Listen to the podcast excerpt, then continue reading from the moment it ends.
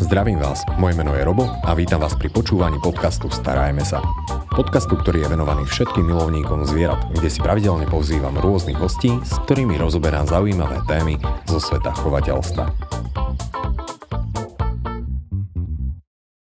Dnešná téma bude výzvou mnohých psíčkarov a mnohých psov, a to je veterina, alebo respektíve veterína bez stresu. A preto som veľmi rád, že tu môžem privítať Stana Farkaša. Stano, ďakujem, že si našel čas a prijal pozvanie. A Stano je trenérom zvierat, podotýka, že vycvičil aj tú sliepku Klotildu. A zároveň je to zakladateľ projektu Veterína bez stresu, ktorý si dokážete nájsť aj na YouTube. Dobre, tam mám problém s výslovnosťou, ospravedlňujem sa. To poznám. Stano, veterina je často nočnou morou mnohých psov. To je niečo ako pre ľudí, dajme tomu, že zubár. Mm-hmm. A ty si sa práve začal venovať tejto výzve a založil si veterínu bez stresu. Mohol by si nám povedať, čo bol tým impulzom, prečo si s týmto začal? Je to veľmi jednoduché, primárne kvôli peniazom a sláve. Ale nie, je to niečo komplikovanejšie, alebo je to niečo zložitejšie. Možno by som začal veľmi dávno, ešte na strednej škole, na strednej veteríne, keď som zistil, že nechcem ísť ďalej na výšku, že tá medicína ako taká by ma nenaplňovala. Veľmi ma to baví, až ak není to presne ten smer, ktorou som sa chcel vybrať. Tam je strašne veľa chémie to.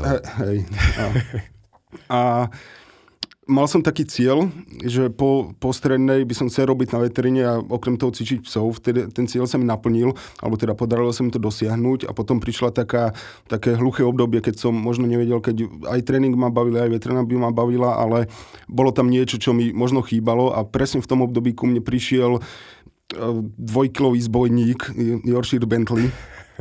A on ma nakopol vyslovene na túto cestu, alebo ja som práve tú veterinu, alebo tú behaviorálnu medicínu som chcel dať do tej veteriny, len som nemal tú motiváciu, možno som nevidel ani, čo sa týka pri majiteľoch, ani pri tých veterinároch som nevidel nejaký zmysel to začať robiť, no a jak ku mne došiel Bentley, tak on bol problémový ročný Yorkshire, ktorý to rozbehol úplne na plnej čiare. Mm-hmm. A dokázal vlastne, že to ide. Že aj veľmi pokazeného psa, čo sa týka psychiky, sa dá napraviť a vie si zvyknúť na veterinára, aby tam nemal stres. Hej, ty si spomínal behaviorálnu medicínu? Čo to je, keby si nám to tak jednoducho vedel popísať? To je možno...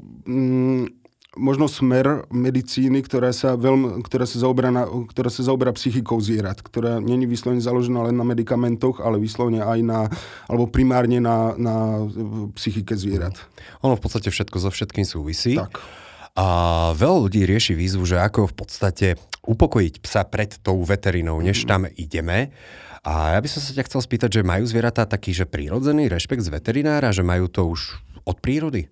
Určite nie. Od prírody to rozhodne nemajú, avšak vedia sa, primárne sú to zlé skúsenosti, alebo vyslovene od toho šeniacieho veku, alebo teda od toho vlastne prvý vstup na tú veterinu nie vždy musí byť dobrý. A keď už ten prvý vstup nie je dobrý na tú veterinu, tak sa to väčšinou zhoršuje a prichádza ten prirodzený rešpekt u odzovka, ktorý vlastne ale vôbec nemusí byť, ktorým tým zvieratám vôbec nemusíme ponúknuť a vieme im vysvetliť, že tá veterina je vlastne akoby cvičák alebo nejaké miesto, kde sa... Ako sú to asi tie nové pachy, noví ľudia, pachy iných zvierat. Takže... Sú tam rôzne emócie, rôzne feromóny, ktoré vplývajú, ale dá sa na to naučiť. A poďme sa teda pozrieť, že ako by som dokázal ja svojho psa na to naučiť a potom neskôr sa samozrejme budeme venovať aj tomu, že ak už sa náš pes bojí práve veterinára alebo návštevy veteriny. Dobre, tak čo by som mal teda najskôr zvážiť? Mám šteniatko a chcem s ním ísť na veterinu. A čo budem potrebovať? Tak asi nejako chcem s ním docestovať. Veľmi jednoduché je možnosť zamestnať na veterine a to štenia si nosiť od malička do roboty a máš vyriešený problém. To máte to najjednoduchšie. Viete, čo keď sa vás pes bojí veterín, tak sa tam zamestnajte. A nosíte si svojho psa do roboty. No. Ale nie.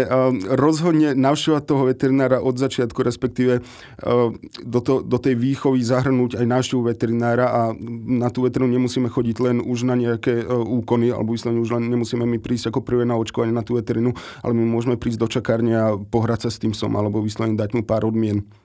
Alebo kúpiť tam nejaký prípravok trebárs a zobrať si toho psíka so sebou. A áno, rozhodne treba začínať už pri cestovaní, alebo teda úplne prvý krok by som možno nazval ešte príprava doma. Že vyslovene veľa majiteľov si myslí, že ten ich pes už vie od rána, že ideme k tomu veterináru po obede, ale pri tom vôbec to není. A skrýva sa ešte. Hej, že by to, není to vôbec kvôli tomu, že by to vedel, alebo že si to pamätá zo včera, alebo sme im to povedali, ale je to práve kvôli emóciám, je to kvôli tomu, že majiteľ je nervóznejší a tí psi majú ten šiestý zmysel, cítia rôzne emócie, cítia primárne tú nervozitu, ten nepokoj alebo tú nepohodu.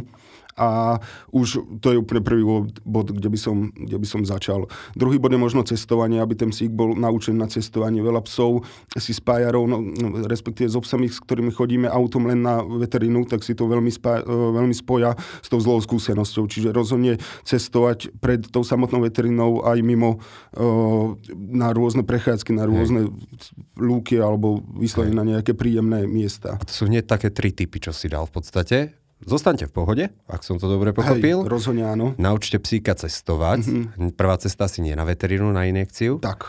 A potom, že zoznámte psíka s veterinárnou ordináciou alebo aspoň s čakárňou. Tak, skôr tak. Ako... Hej, tá čakárňa je primárna. Ako náhle to zviera, alebo teda možno u ľudí nie, ale u tých zvierat je veľmi dôležité ten prvý dojem. Ako náhle dojde do tej čakárne a už sú tam nejaké ťažšie stresujúce vplyvy, tak to zviera nebude v ambulancii pokojné, ale ako náhle v tej čakárni sa bude cítiť dobre, ako náhle bude v pohode s ľuďmi, s inými psami, tak aj ordináciu zvládne o dosť lepšie, ako by bol už vystresovaný v čakárni. Dobre, to ako ľudia už sa dajú do pohody, to už necháme na nich. Mm-hmm. Nepíte alkohol pred cestovaním. Niekedy to pomáha. Ale niekedy šofér. Ak nie ste šofér. Dobre, keď cestuje so psíkom, tak často tú prepravku alebo to auto využívam teda iba k tomu veterinárovi. Mm-hmm. Ako psíka naučím na to, aby dobre zvládal cestovanie? Mm-hmm. Ešte skôr. Sú to odmeny, alebo čo to je? No rozhodne, čo sa týka pozitívnej motivácie, alebo čo sa týka tých force tréningov, s ktorými sa riadím ja, tréningami bez trestov, bez nejakého nátlaku, bez fyzickej sily, tak áno, tam primárne veľmi veľa odmien spočíva v tom, alebo teda odmenuje žiaduce správanie. A možno je to veľmi komplexná téma, ktorú by sme mohli rozobrať na veľmi dlho, ale primárne netlačiť to zviera, že vyslovene mu vysvetliť, prečo sa mu oplatí vojsť treba do tej prenosky alebo prepravky alebo klietky a netlačiť ho tam na silu. Tam si vieme pokaziť aj vzťah, aj čo sa týka vzťah s nami, aj vzťah voči tomu predmetu, že to zviera tlačíme na silu do klietky trebárs. Dobre, a potom si to už automaticky môže zafixovať v podstate, rozumiem, že áno. Zoberieme prepravku a niečo sa zlého chystá. To je veľmi časté, treba z mačiek, že mačky vyslovene nenávidia až prenosky kvôli tomu, lebo sa do tej prenosky sa dostanú väčšinou, keď idú na tú veterinu, čo je pre nich ešte viac stresujúca alebo oni tam zažívajú ešte väčší stres, ako treba tí psi, skrz to, že s mačkami nechodíme na rôzne miesta, oni sú dosť zaťažení na ten priestor, alebo teda na to prostredie. A práve mačky si spájajú veľmi zle tú prepravku, alebo respektíve oni si to omnohľad spájajú s tou veterinou, s tou zlou skúsenosťou, čiže u nich sa veľmi oplatí mať tú prepravku celý deň v byte, aby to malo ako bezpečné miesto, aby tam spala trebárs, alebo aby to malo vyslovene ako pelech. Taká búda pre mačky. Tak. Hej, presne tak. Takže možno je lepšie vzadu vážiť oveľa skôr, ako vôbec niekde vyrážame. Rozhodne áno. No dobre.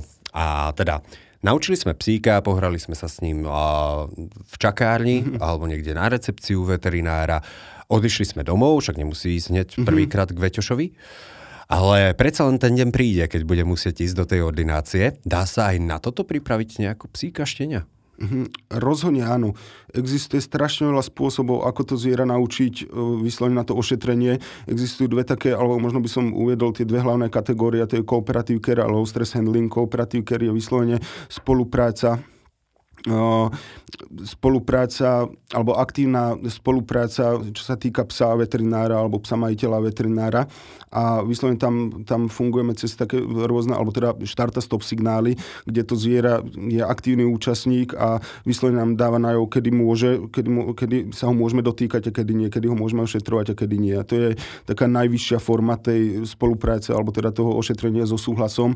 A čo sa týka low stress handlingu, tak tam je vyslovene, aby sme znížili čo najnižšie ten stres pre tie zvieratá. A práve to, aby sme znížili ten stres, tak krásne sa dá pripraviť ten pes už doma, alebo od malička sa dá pripravať na to, aby sme ho zdvíhali na ruke, alebo aby pociťoval nejaký tlak na rôznych končatinách, na hrudi, aby zvládal dotyky uši, dotyky chvosta, aby sa nebal rôznych predmetov trebárs, alebo strojčeka, bzučiacich zvukov. Nemusí to byť inekcia, môžeme nahradiť obyčajným perom, strojček môžeme nahradiť trebárs holiacím strojčekom, alebo fénom častokrát.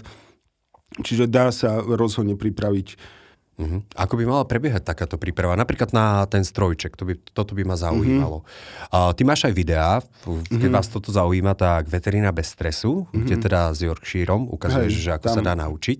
A keby si nám vedel porozprávať troška, že tento príbeh, že ako to vlastne bolo a prečo je možno zaujímavé vôbec pri niektorých psoch a zoznamovať ich s holiacím alebo so striacím strojčekom pre psy. Striací strojček je dosť taká téma taká komplexnejšia, alebo nejde tam výslovne iba o ten strojček, ide tam primárne o prostredie. Väčšinou sa tie zvieratá holia na stole. Nemusí to byť inak veterinár, môže to byť aj striací salón, kde sa tí si strihajú, alebo konkrétne ma nič iné nenapadá, ale vyslovene, ak si dáme len tú veterinu, tak primárne, aby ten pes nemal problém s manipuláciou alebo s hociakou fixáciou, čo sa týka tlaku packy alebo celého tela, keď ho drží nejaký cudzí človek.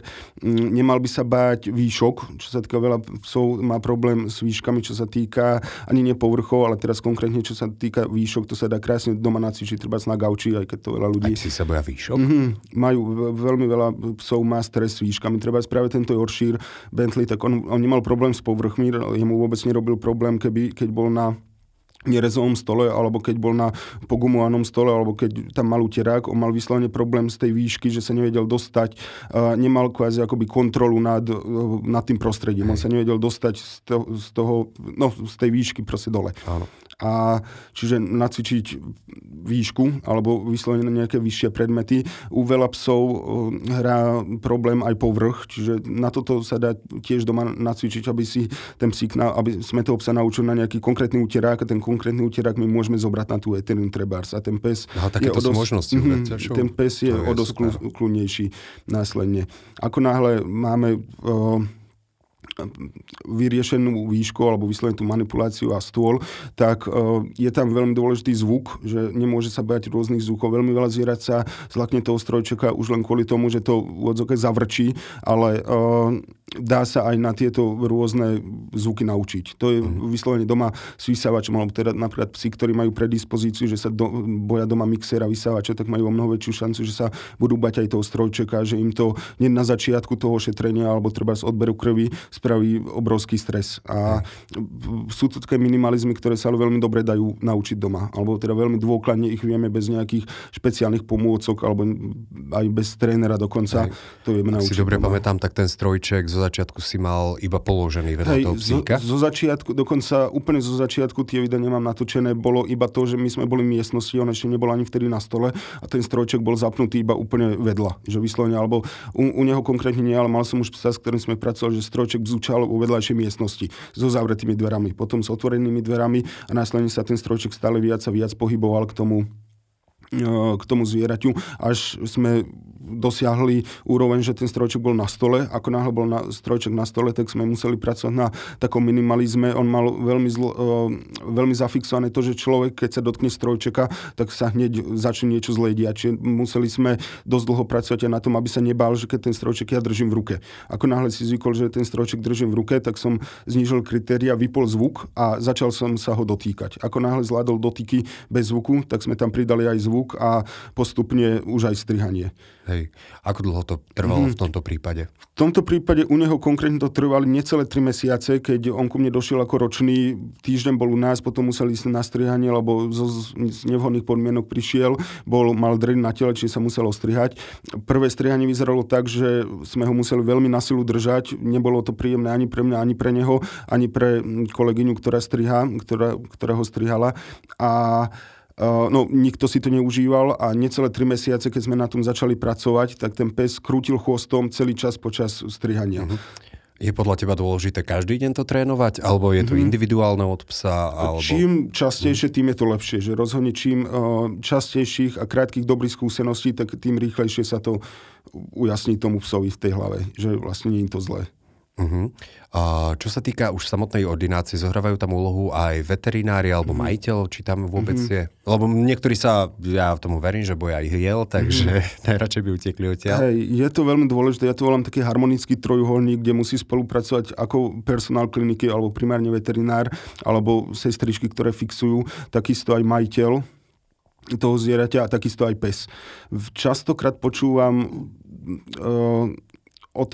častokrát počúvam poznámku od veterinárov, že dajte ho kolegovi, dajte ho sestričke trebárs alebo technikovi, hej, že u neho bude kľudnejšie, aby si nespájal tie zlé s majiteľom. Ale práve toto je veľmi zlý prístup kvôli tomu, lebo aj tí zvieratá majú istým spôsobom nejaký konto dôvery alebo nejaký účet dôvery, kde si spájajú dobré skúsenosti a zlé skúsenosti, alebo teda kde hrajú veľkú úlohu tie dobré skúsenosti. Ako náhle ho chytí nejaký cudzí človek, s ktorou nemá to zviera žiadnu skúsenosť, tak bude mať ešte horšiu. Tým pádom toto sa môže v bežnom živote prejaviť tak, že sa pes začne báť z jednej zlej skúsenosti u veterinára, treba hocikoho cudzieho.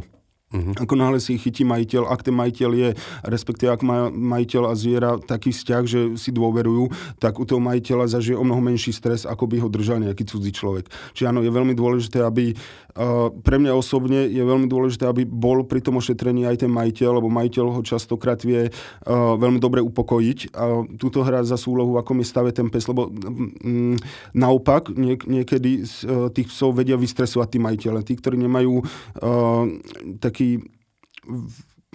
nazvem to jednoducho, že nemajú úplne dobrý vzťah medzi sebou pes a majiteľ, tak častokrát ten majiteľ ešte viac stresuje toho psa. Hej. Inak toto normálne, že vidíš na veteríne? Niekedy? Hej, vždy. Vždy to znamená, že každý pes, ale stávajú sa aj takéto. Dá sa to vidieť. Ako veľmi často sa s tým stretám. Často sa stretám aj s tými takými psami, ktorých vyslovene majiteľ uklunie, kde sa vyslovene, ako ide ten majiteľ kvôli tomu, lebo treba sa bojí hiel, tak je ten pes viac strese, ale naopak na druhej strane sa často stretáme aj s takými prípadmi, keď odíde majiteľ a ten pes sa ukluní. Nemusí vyslovene zamrznúť, nemusí sa v úvodzovkách poddať, ale vyslovene sa uklonil, lebo kvázi ten majiteľ ho vyrušoval v tej a nevedel, alebo vyslovene ho vyrušoval a nevedel sa sústrediť na tú činnosť. My sa ešte dostaneme aj k takým tým bojovníkom, tým ostatným psom. Čo by ma ešte zaujímalo, alebo o čo by som ťa poprosil, aby si vysvetlil, že vlastne ten náhubok taký špecifický, čo sa dáva u veterinárov, on sa dá bežne kúpiť v každom, dá sa povedať, že obchode. A v čom je taký iný? A môžem ho využívať tak bežne? Lebo predsa len on vyzerá oveľa sympatickejšie ako tie ostatné, či už kovové alebo plastové. Možno vyzerá sympatickejšie kvôli tomu, lebo je to ľahké, dá sa to napratať do vačku.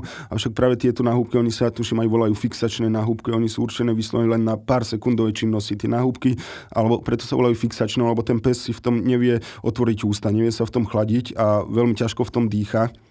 Čiže rozhodne nie sú hodné na bežné používanie. Ako bežný človek by to nepotreboval mať ani doma, lebo treba si nedá sa s tým vôbec cestovať v autobuse, lebo vyslovene tie náhubky sú len na sekundové záležitosti. Už keď v tom má byť pes viac ako minútu, tak je to pre neho veľmi zlé. Okrem toho, že je to stresujúce, je to fyziologicky nepraktické, nedá sa to použiť v bežnom živote, lebo nevie sa v tom chladiť, nevie sa v tom nadýchnuť a vyslovene je to iba na to, alebo sú to vyslovene fixačné náhubky, aby v tom pes ani nevedel ani trošičku otvoriť ústa.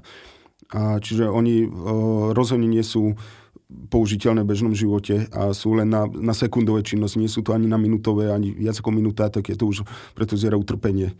Jasné, takže zbytočne stresovať s týmto psíka. Je to v podstate pre bezpečnosť personálu u veteriny. Áno, o mnoho ľahšie sa dá.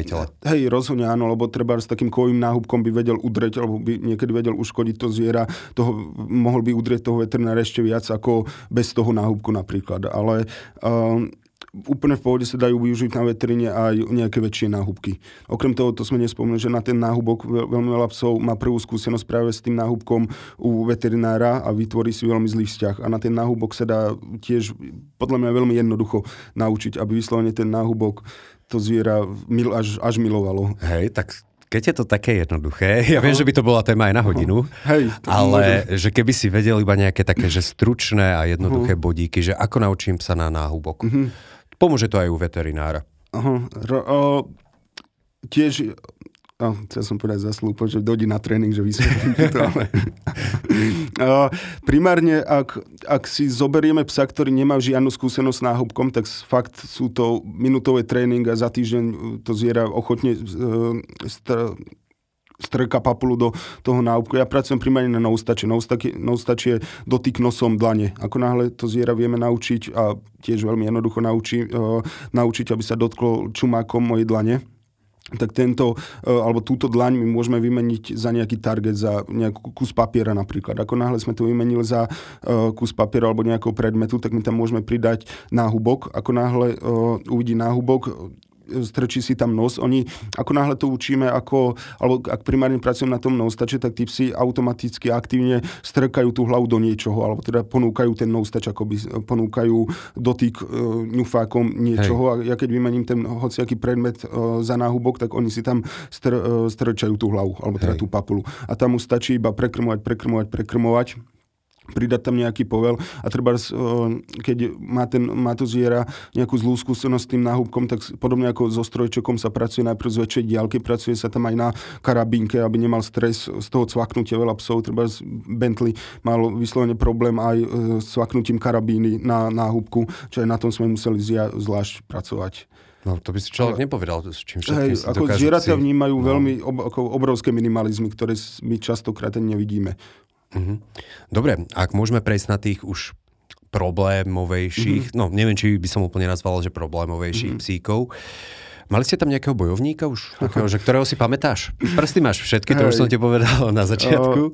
No veľmi veľa takýchto bojovníkov máme. My možno, alebo žiaľ sa ešte stále stretávame s obsami, ktorí majú vyslovene nejaký strach z tej veteriny a je menšie percento, ktoré si vyslovene tú veterinu užívajú. A trebárs viacero psov mi aktuálne napáda, trebárs Moskovák Akim, oni začali chodiť na tréning ku mne vyslovene po našej veterinára, kde sme ho kanilovali a štyria sme ho museli fixovať, aby sa vedel udržať 60-kilový obrovský pes. Štyria sme ho držali, aby veterinár vedel pichnúť kanilu, lebo mal strach vyslovene, alebo nazvem to strachom z ľudí a vyslovene útočil, vyslovene štartoval po ľuďoch, cyklistoch, aj autách, aj iných psoch a na moje prekvapenie to trvalo tiež veľmi krátko, vyslovene nejaké 3 mesiace, kým 3, možno 4 u neho, kde sme vyslovene nacvičili to, že nemá mať vôbec stres a respektíve naučili sme ho inak komunikovať ako útokom, naučili sme ho komunikovať úplne pohodovejším správaním a minulý mesiac sa nám ho podarilo zaočkovať bez hociakého cvaknutia, bez hociakého stresu. Takže dá sa to. Dá sa to, jasné. Alebo dnes ráno som mal dokonca tréning s obsom, ktorého majiteľka odmietla očkovať práve kvôli tomu, lebo útočil aj na ňu, útočil aj na nás. Nedal sa chytiť, nedal sa nejak fixovať. Vtedy sme sa dali do reči, začal chodiť ku mne na tréning, pes mal vyslovene panický strach z dotykov a panický strach z cudzích ľudí a dnes ráno po nejakých 2 mesiacoch som už hladkal. Že vyslovene tie zvieratá, ja mám častokrát na nich máme moc veľké nároky, ale popri tom to ide veľmi rýchlo, o mnoho rýchlejšie, ak sme si mysleli, že vyslovene ja primárne pracujem s tými už v odzokách pokazenými psami a ide to veľmi, dá sa to napraviť. Hej. Možno, ak by som sa ťa mohol spýtať, veľa ľudí je takých, že si položia otázku, že veď tak stresuje chvíľu ten pes, no tak čo prežije toho veterinára. Je ten stres pre toho psa naozaj taký škodlivý, alebo naozaj, že je to však 10 minút to dáme, čo keď my stresujeme? Často to počúvam tiež, že tých 10 minút to vydrží raz za rok napríklad, ale veľmi často sa stretám s obsami, ktorí to pár rokov vydržali, že vyslovene mali stres 1., 2., 3. rok a už 4. rokom začali útočiť. Vyslovene oni ten stres, alebo vyslovene aj keď to zviera zamrzne na tom stole, tak okrem toho, že to není vôbec vhodné, lebo to môže plývať aj na zdravotné problémy, takisto do srdce a podobne, typujem. Tak, hej. Do bežného života taktiež to neprináša, alebo teda vyslovene do toho každodenného života to môže priniesť viac nevýhod ako výhod. Ten stres vlastne výhodu tu nemá žiadnu. Možno u dievokých zvierat ten stres alebo ten strach je prirodzený, lebo inak by neprežili, ale vyslovene pes, ktorý je závislý na nás, nemá dôvod stresovať. A práve keď keď zažíva ten stres, alebo vyslovene, keď na tom stole treba zamrzne, prvý, druhý rok, tretí rok už môže zaútočiť. Že vyslovene ten stres, alebo to zamrznutie toho zvieraťa, to poddanie sa v úvodzovkách sa väčšinou stupňuje k tomu horšiemu. Ak tomu zvieraťu nevysvetlíme, že vlastne nemáš stresovať a neuberie sa to do tej zelenej zóny, ale práve do tej červenej, ale respektíve keď to necháme na tých psoch, tak sa to uberie do tej červenej, lebo oni sa rozhodnú podľa seba, lebo im nemá kto pomôcť. A väčšinou sa to prejaví strachov a agresivitou práve. Uh-huh. Lebo ty si v podstate, toto sme tak trošku už rozoberali vonku a spomínal, že zvieratá teda reagujú na stres 3 spôsobmi. Uh-huh. Hej, 3FF trojuholník sa to volá, alebo teda z anglického názvu a reagujú buď útokom, utečením alebo zamrznutím. A väčšinou, alebo teda pre tých veterinárov je to zamrznutie najhodnejšie v úvodzovkách, alebo teda všeobecne najpohodlnšie pre všetkých, aj pre majiteľa, aj pre veterinára, dokonca aj pre to zviera je, ak už reaguje nejakým stresom, najpohodlnšie to zamrznutie, alebo kvázi sa poddá, zamrzne, ale väčšinou to zamrznutie sa stupňuje buď utečením, čo na veterinári konkrétne je veľmi málo kedy možné a väčšinou je to útok, že vyslovene sa to prejaví. Takže by sme nemali zaspať na Vavrínoch, že tak, síce je to stresár, ale vždy to u toho veterinára dá. Presne tak, veľkou väčšinou sa to stupňuje, že sú psi, ktorí sa kvázi poddajú a ktorým je to v úvodzovkách jedno, lebo je to vyslovene z nášho pohľadu, ale to zviera stresuje. A treba práve pri takýchto psoch si všímam v bežnom živote, že majú horší vzťah s tým majiteľom a treba nedajú sa púšťať na voľno, alebo nedajú sa privolať, alebo nechcú sa učiť a je to práve kvôli tomu, lebo nemajú tú dôveru. Ako náhle im ukážeme, že nemusia stresovať, tak sa zlepší o mnoho viac sfér v tom živote. Ty si ešte pred chvíľou v podstate spomínal harmonický trojuholník, kde bol pes, veterinár a majiteľ. Je dôležité, možno to poviem tak strašne, ale cvičiť iba toho psa. A vôbec není to len o psov, je to práve trojuholník, kde všetky tri strany hrajú úplne rovnakú úlohu. Ako náhle tam ako náhle nespolupracuje jedna časť z tej trojice, tak to nefunguje. Tak nemá možnosť fungovať. Čiže takisto ako majiteľ musí chápať, alebo teda musí poznať to zviera, musí to odkomunikovať s veterinárov, veterinár to musí odkomunikovať s majiteľom a takisto so zvieraťom. A zviera sa musí spolahnuť aj na veterinára, aj na majiteľa.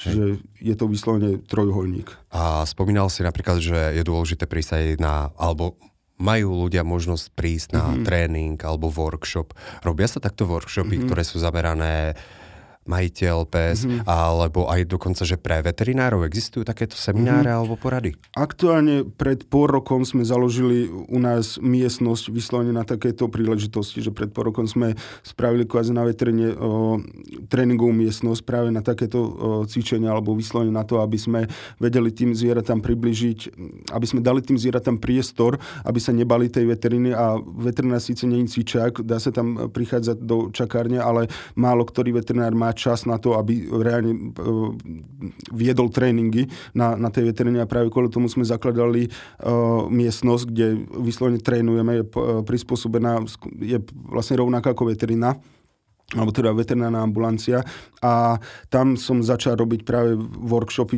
či už pre veterinárov, takisto aktuálne, respektíve mal som minulý týždeň, oslovila ma jedna klinika a spravili sme workshop pre veterínu, vyslovene konkrétne určenú pre personál kliniky a aktuálne sa snažím rozbiehať takisto aj pre majiteľov.